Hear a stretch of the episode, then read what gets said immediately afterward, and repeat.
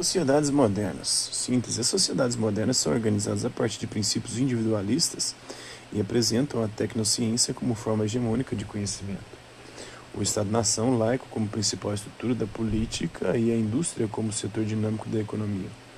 Esse conjunto de características compõe o que podemos chamar de cultura moderna. Esse tipo de cultura se realiza em vários níveis de intensidade em cada país.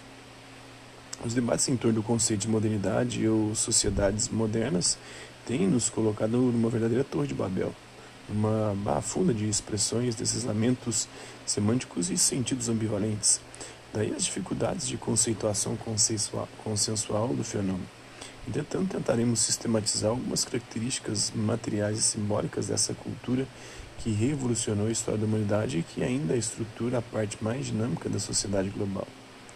O que entendemos por modernidade do ponto de vista histórico é a expressão de uma cultura nova que se estabeleceu de forma hegemônica na Europa a partir do século XVIII e vem se expandindo por vários lugares do planeta. Quando nos referimos a uma cultura nova, o sentido aqui não é o de estilo de vida ou mesmo de projetos estéticos, mas de um conjunto de práticas e valores que formam o dever ser da sociedade em questão. É, concordamos com a proposição do sociólogo inglês Anthony Giddens quando ele afirma que a modernidade expressa a progressiva socialização do mundo natural, sua colonização pelos processos socialmente construídos.